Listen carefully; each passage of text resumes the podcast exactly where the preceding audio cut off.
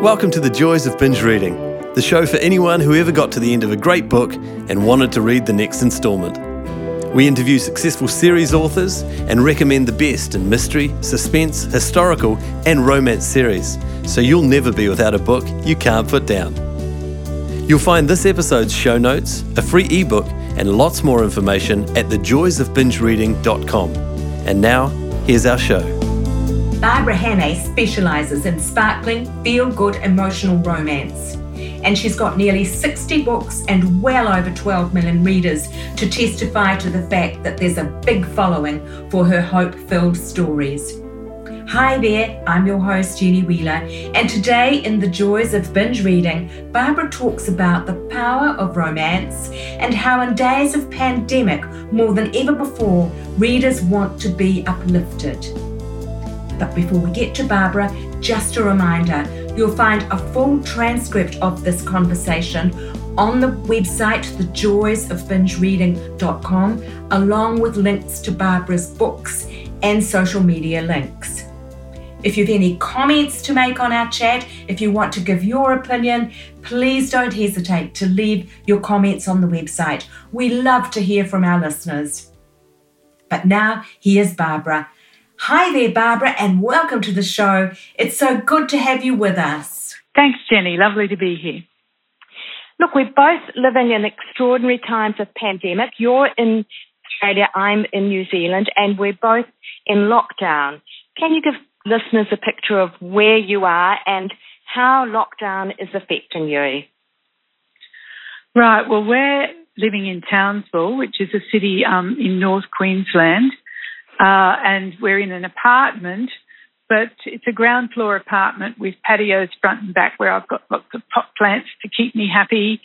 And we're also very close to Townsville Strand, so we can go for beautiful walks along the waterfront and around Rowes Bay. So we're, we're well set up in terms of um, being able to exercise and and yeah, just get a little bit out. Unfortunately, we can't see our family though, which is hard. Yes. Yeah. You've got wonderful climate in northern Queensland, though, haven't you? What are the temperatures like at the moment? At the well, it's it's a wonderful climate in winter. in summer, it can be a bit humid and tropical, but uh, yeah, we're still in the th- early 30s at the moment.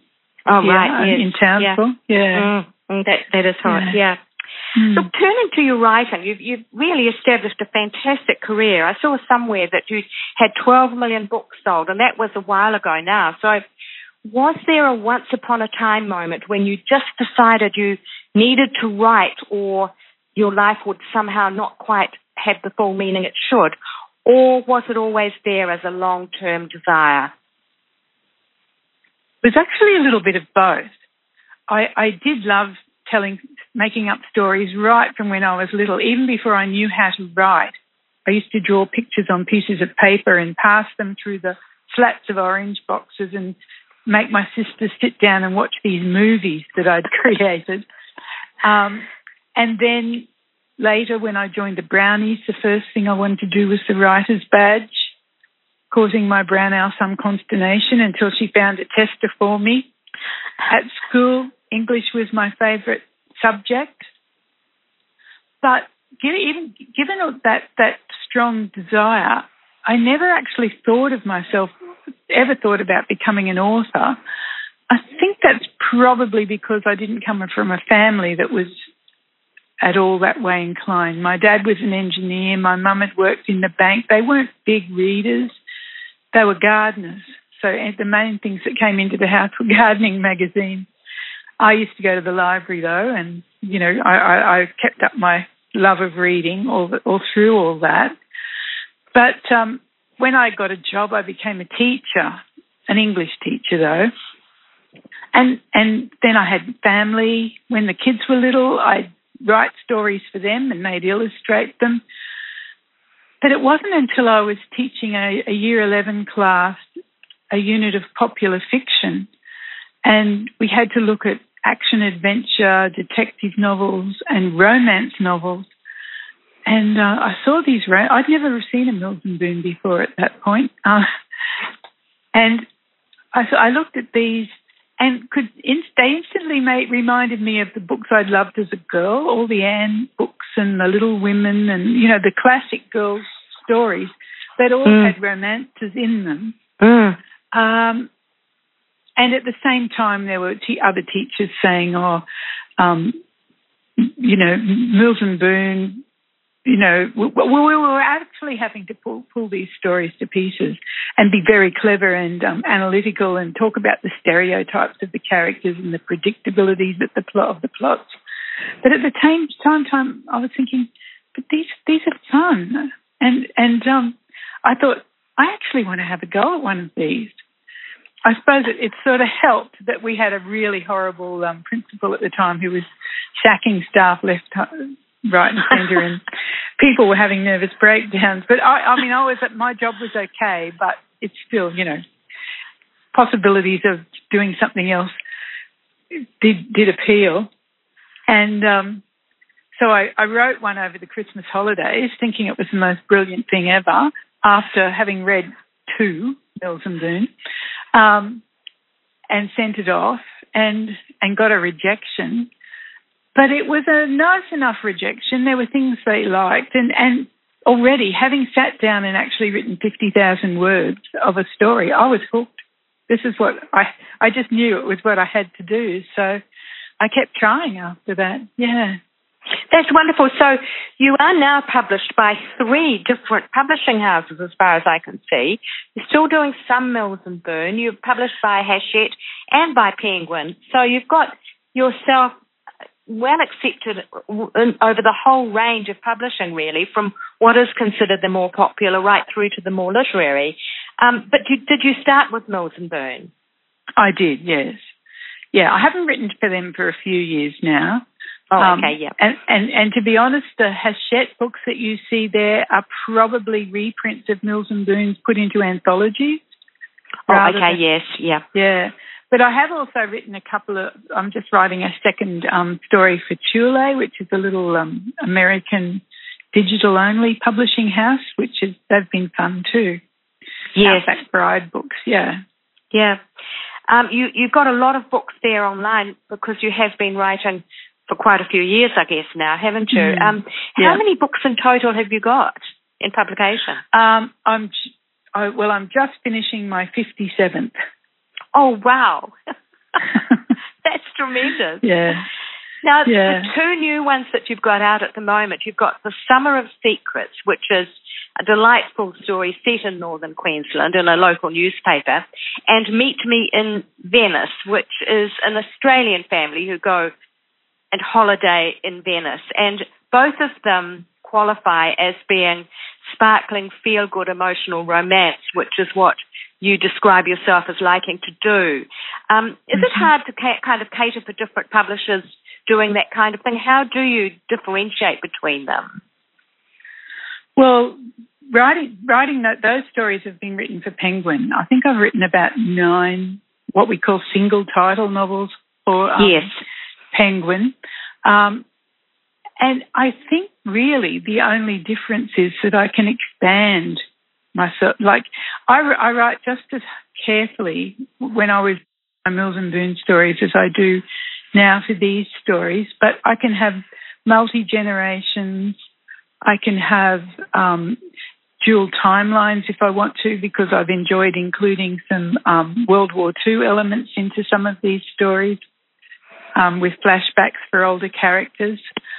Um, I can go into more issues Whereas the shorter category romances just focus on the, the, the hero and the heroine and the romance, and they don't like too many secondary characters. Yeah. But the tone and the feel is probably very similar in, in all my books. Yes, you say on your website you've got a mission statement that as a romance writer, you want to give readers an uplifting, heart wrenching fantasy while keeping it believable. And I wondered if you could explain to us a little bit how you managed to do that, keeping the fantasy element but also making it believable. Well, first of all, I'll, I'll, work on the emotional element first because I do think readers like to have their emotions engaged. Um, so I always try to make sure there's an, a situation that I know will be an emotional one, whether it involves uh, often it involves some kind of loss for one of the characters. They've lost their job, or a broken relationship, lost a loved one, or there's been a serious mistake they've made in their past. Something that will be very involving um, on, at an emotional level. Um, I try to make it believable by making sure my characters are well motivated so that whatever they do, you understand why they're doing it. Um, but I think for me, the fantasy level probably come, well comes from the, um, you know, just being swept away by the whole romance of falling in love, but also the settings.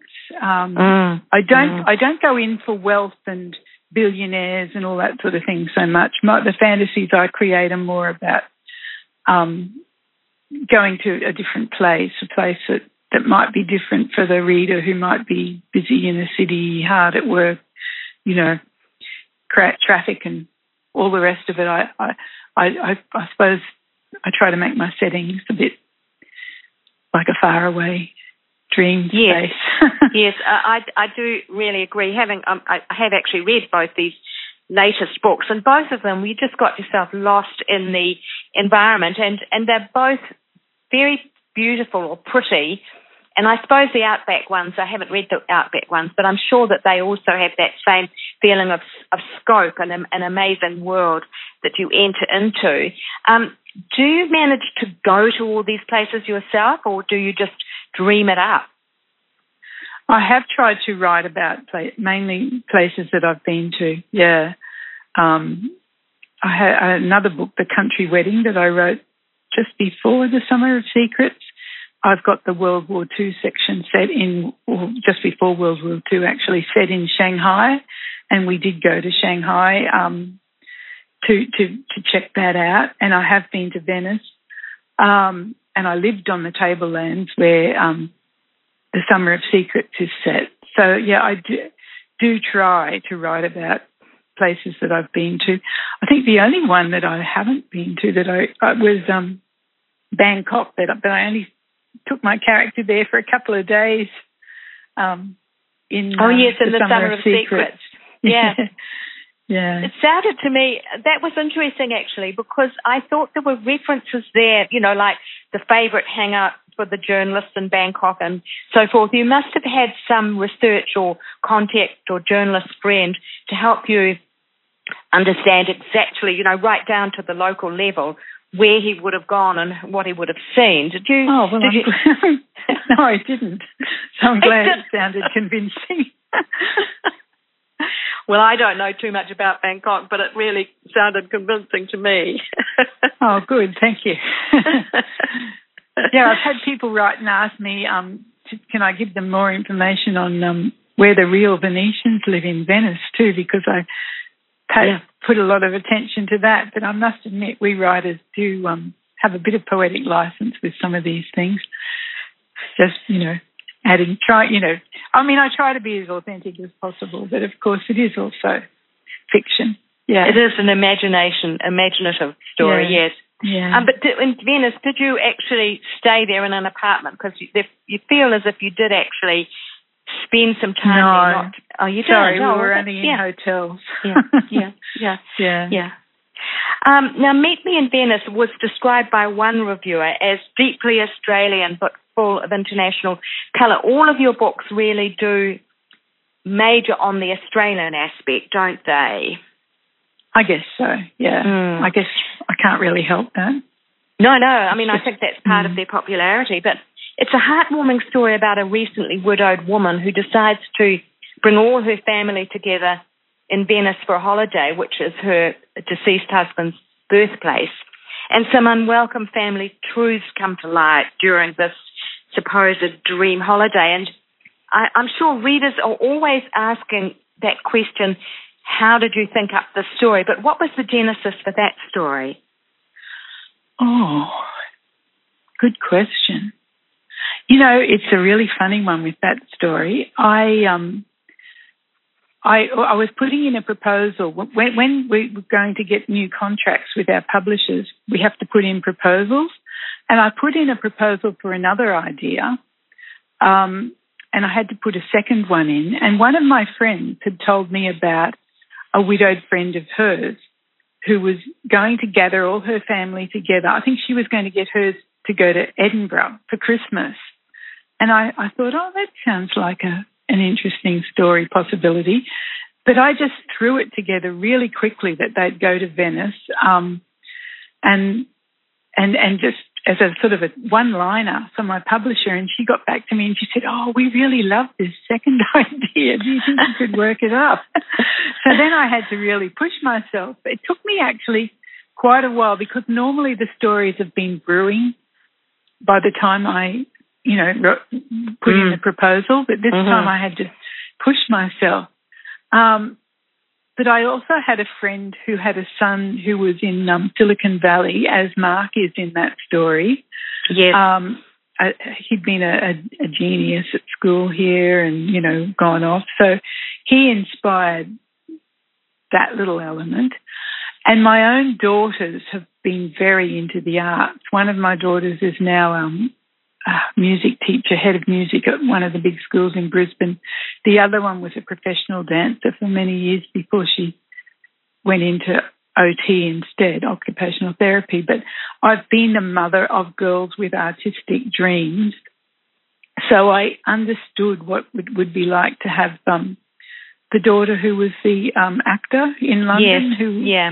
Yeah. So it it came from all little bits and pieces of my life or the people I know. Yeah. Yeah, and I suppose most of the stories are like that. The Summer of Secrets, you've got two people, as you mentioned, whose lives have fallen apart in very different ways, and they both end up in this small northern Queensland town, almost trying to get away from their past. Um, the same combination of deep emotion and people needing to heal and rebuild and a really nostalgic sort of setting. Um, I guess was that together in the same sort of way from partly people you knew and partly imagination? That was more imagination. But I had been, um, my husband was a journalist, so, and he, when we met, he was on a small country newspaper. So I sort of knew a little bit about how that sort of thing works. So yeah, a bit from my past, but a lot, a lot more from my imagination, probably with that one. Yeah. And with the romance aspect of it, it's very much more the emotional romance than the than the actual acts of sex, isn't it? Yeah. Mostly yeah. they are an emotional journey, but they are very romantic.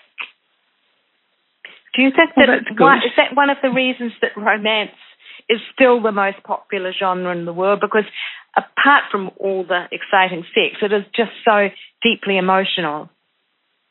Yeah, I think so, and I think um, I think people do enjoy read, like reading stories that, that still believe that romance is possible.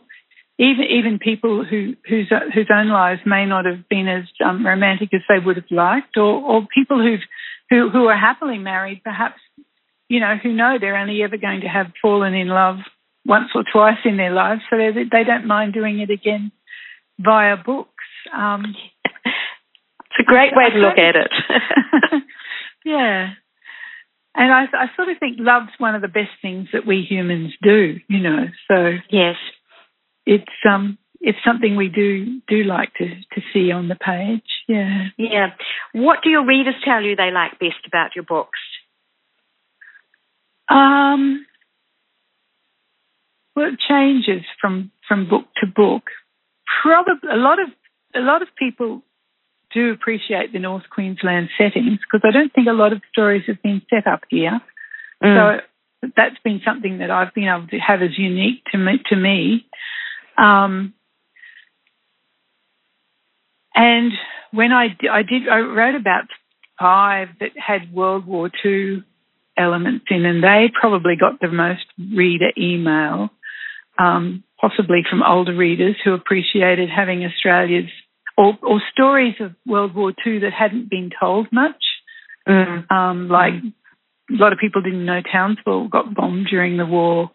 Um, I had a story told from New Guinea in the jungles of New Guinea, and I had people writing to me whose family had actually lived on the missions in New Guinea. You know, so yeah, mm, mm. Uh, great, yeah, mm, that sort of yeah. thing. Look, turning now to your wider career away from the specific books, is there one thing you've done more than any other that you'd credit as being the secret of your success? It's going to sound really boring, but I, I just think hard work. you know, like like I had a had a dad who brought me up on the whole, you know, a job worth doing is worth doing well kind of let's So, so. I just put my very best effort into every single story. Um, and editors seem to appreciate that. So, yes. Um, whether it, it, doesn't make me um, mega bestseller though, so, so there's probably a an element of daring or something in my personality that I could do with, you know, that would help. Maybe I don't know, but yeah, but you know, sort of a steady career that yes has been useful. Yes. Yeah. And how long did it take you from the time when you wrote that first Milnes and to, to getting a book accepted? Took me four and a half years. Yeah, well, that's yeah. a really, that's a definite persevering journey for a start, isn't it? Yeah, yeah. I think, and I've been, I've been really disappointed with a lot of people I've met who've wanted to be, get published who just aren't prepared to, to hang in that long. You know, they, they give up after the first rejection, mm. which has always disappointed me. Yeah. Mm. Mm. Now, you had, as you mentioned, you had a few years at Atherton Tablelands living out in the country, out of out of Townsville. I'm not quite sure what distances we're talking about, but I've seen pictures online where you seem to have this idyllic kind of country life with pigs and things there, but you're now back in Townsville. Mm. Tell us a bit about that country life, and was it hard to move back to the relative city? I mean, Townsville isn't a big city exactly, but no, no, you're not in the yeah. quite exactly in the country anymore. No, no, we were on an acreage on the side of a hill with lovely views, and um, you know, had a nice garden to play with and patches of rainforest, and yeah, it was beautiful. We had it for about 15 years 10 years full time. Um, and we loved it. We did love that life. We played at being farmers more than, you know, we had chooks and veggie gardens and pigs that my husband turned into ham and bacon. So I guess we just got to the point where, well, actually, my husband had a heart attack last year and we started thinking about, you know, old age and needing to be mm. sensible and closer to mm. facilities. So that's why we've come mm. back. And mm. and it was it leaving was hard, but now that we've settled in here, we're we're we're quite happy, and we we think we've made the right choice. Yeah. And it looks like from your pictures online, you, you're part of a community garden, so you can still do the sort of fingers in the soil thing if you want to. Exactly. Yeah. Mm, mm. Look, it's interesting. This is the last interview that I did just last week. We got onto this topic of how the pandemic is affecting writing, and I suddenly started to realise there were going to be a whole lot of ramifications that we hadn't even really started to think about. My interview last week was a, a Kiwi author called Bronwyn Sell, who was doing romantic comedies, and she'd set one of them in a Whitsunday type island resort, and she was doing book two, and she had people flying in and out of this resort, and she suddenly thought it's meant to be published in February. What if the lockdown is still happening? What if people can't fly into Australia from America at that at that time? Um, should I try and rewrite the whole thing, or what should I do? And it started to get me thinking about how publishing and storylines and things might really be affected by the pandemic. And I wondered if there was anything in your coming work that might be affected in that way. It was just a thought that yeah. crossed my mind. well, we've been I've been talking about that with writer friends um, too. We've we've I've got a group of friends that we normally go on a retreat every year together at the Gold Coast. Well, if you can retreat at the Gold Coast, but you know we gather at the Gold Coast. Um, and this year we've had to do it by Zoom, and we've we've kept it up. And we were actually talking about this last night um, but we've decided, and some of them have been talking to their editors, and they've agreed that readers want the normal world in the book. Yeah. They don't want to worry about like the the pandemic's going to be um, a shock and it's going to be raw for some time ahead. But I think they want the the um, the escape in their reading, so they don't particularly want the pandemic in in the stories. So Yeah. the one I'm writing at the moment that I've nearly finished, it's a little Tule book. Um, I had started before this things got bad, so the world was already set up, and I've been okay with writing that. But I must admit, the one I want to write next for Penguin, I haven't got my head in the right place yet. As you know, I'm going going to have to get rid of the pandemic. I think I don't want to write about it, but I'm Mm. pretty sure it will intrude. Yeah, Yeah, it's hard to ignore it, isn't it? Mm. yeah. Mm. I mean, even watching TV, sometimes you see people getting too close together, and you sort of want them to back off. That's right. Look, turning to Yeah. Barbara as reader, because this is the joys of binge reading. Um, Hmm. you say, I imagine you've been quite a, a, a, an addictive reader over the over your lifetime. I mean, what are you liking to read at the moment, and are you binge reading anything at the moment? Well, I've just discovered uh, a UK author called Jenny Colgan. I think Oh, she's yes. in, in Scotland, and I've read her book, um, The Shop of Happy Ever After, and I'm definitely going to be reading more of hers. They're lovely, um, light romances, but with with a bit of depth to them, to the characters, um, and set in Scotland. Um, well, this one was set in the Highlands of Scotland, so I certainly enjoyed escaping up there. I've um, I've enjoyed um, similarly um, similar kind of stories from Lucy Diamond in the UK. Um, read all of hers, I think. Uh,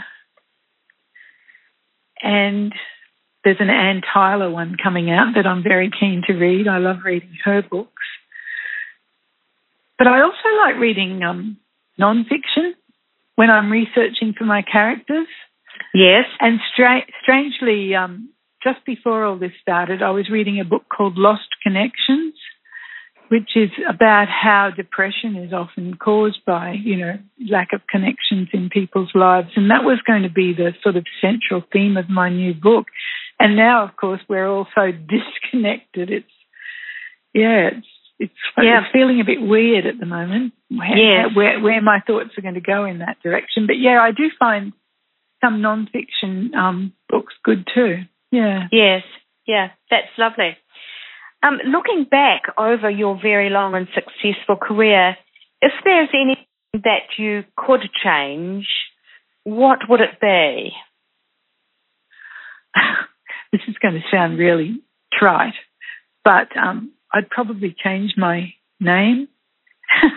I, I, I when when I first was published by Mills and Boon, I'd chosen a um, a nom de plume, but they said, "Oh, we like your real name," so I, I stuck with it. Um, and I don't dislike my real name, but I just sort of think Barbara is a, you know, it sort of puts you in a certain age bracket, which possibly wouldn't, Yeah. have, you know, maybe if I'd chosen Lucy or you know something younger.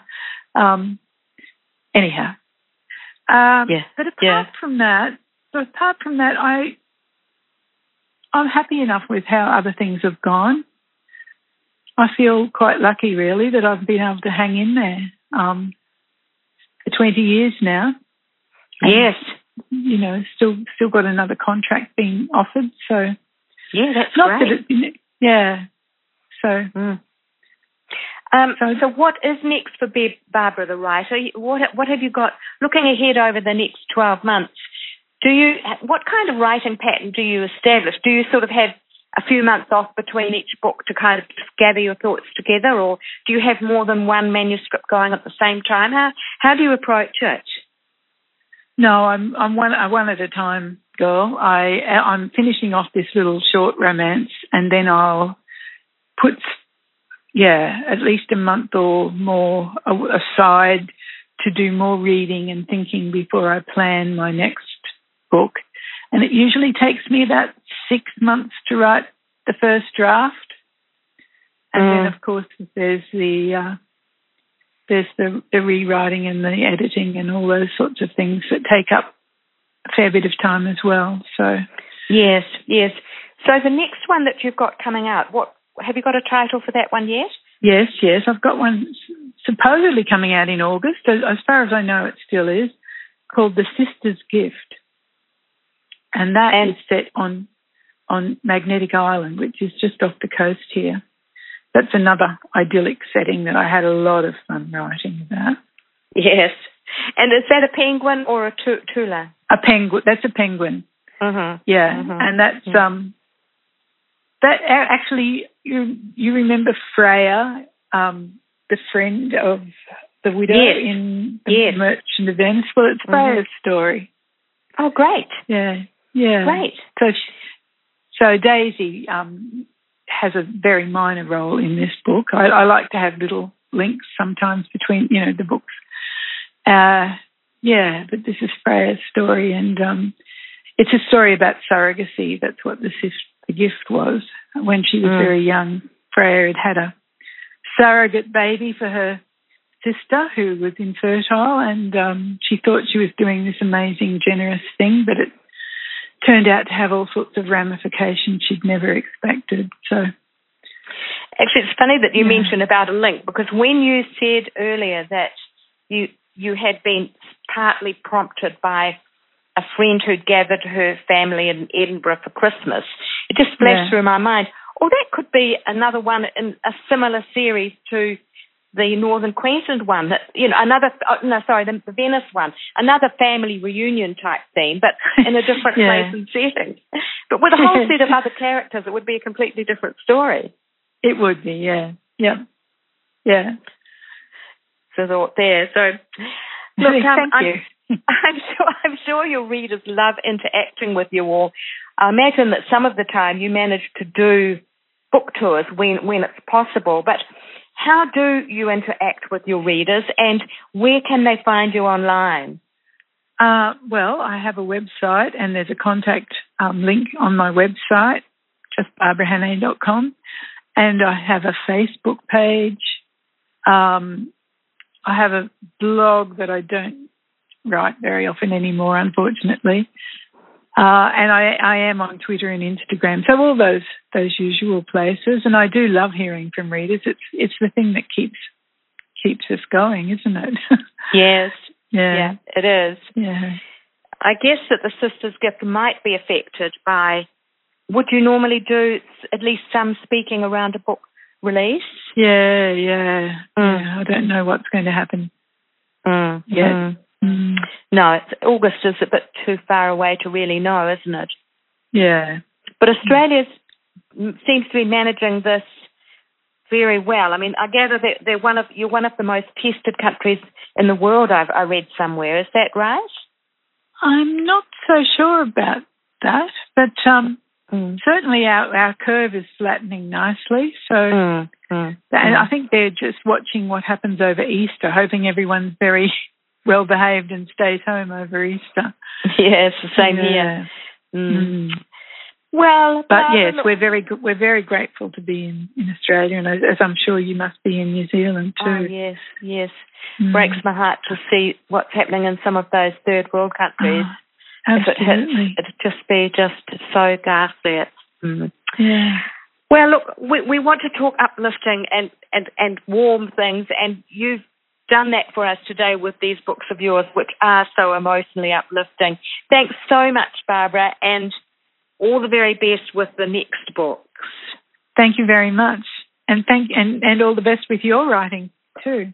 Yes, oh, I'm I'm very much beginning at the other end of the scale, but I have discovered that I love it, even if I, I'm finding it difficult to really do the marketing side of it. But I am loving the writing, so. yeah, oh, that's great. That's the main thing. Yeah. It's Bye. lovely to talk to you, and I really appreciate it. It's my pleasure. Bye. Thanks for listening to the Joys of Binge Reading podcast. You can find all the details and links for this episode at www.thejoysofbingereading.com. We'd love to hear your comments and suggestions for who you'd like us to interview next.